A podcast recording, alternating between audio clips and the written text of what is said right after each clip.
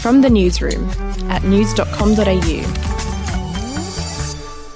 G'day, I'm Andrew Bucklow, and this is the latest from the newsroom. It's Friday, the 28th of August.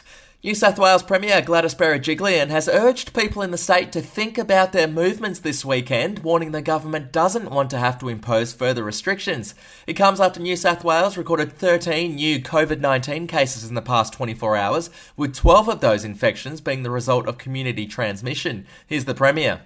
Thank you to the community for doing the right thing, and as a consequence, we've managed to get through this winter with relatively low number of cases. And as the weekend weather warms up, uh, and as spring is upon us, we just want to make sure that everybody thinks about their movements outdoors and is COVID safe.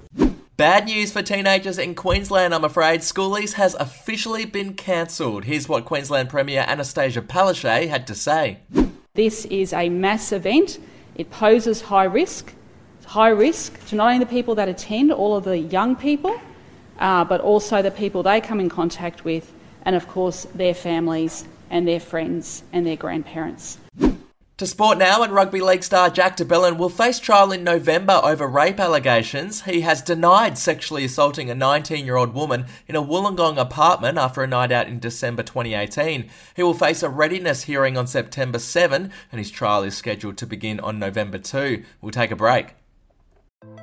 Hey, I'm Felicity Harley and I host Healthyish, where we chat to experts, influencers, and people in the know from around the globe to arm you with the knowledge to make healthier decisions for your mind, body, and soul. I think if we're going to be focusing on health, like sleep is probably the biggest component oh, of that. I, I think sleep is the cornerstone. Like choose the harder option because I've never woken up and gone, I regret that run that I went at 4 a.m. I've never done that. Search for Healthyish and Extra Healthyish wherever you get your podcasts.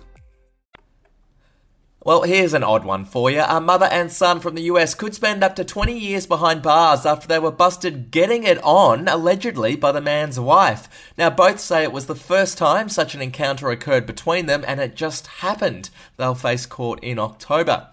And finally, to entertainment, and did Katy Perry steal her baby name off Aussie radio star Fifi Box? Perry announced yesterday that she'd given birth to a baby girl called Daisy Dove Bloom. Now, Fifi has a baby called Daisy too, and in March, she introduced her daughter to Katy Perry during an interview. Perry was obsessed with Fifi's daughter, so much so that Fifi later predicted that Katy would name her baby Daisy. Have a listen.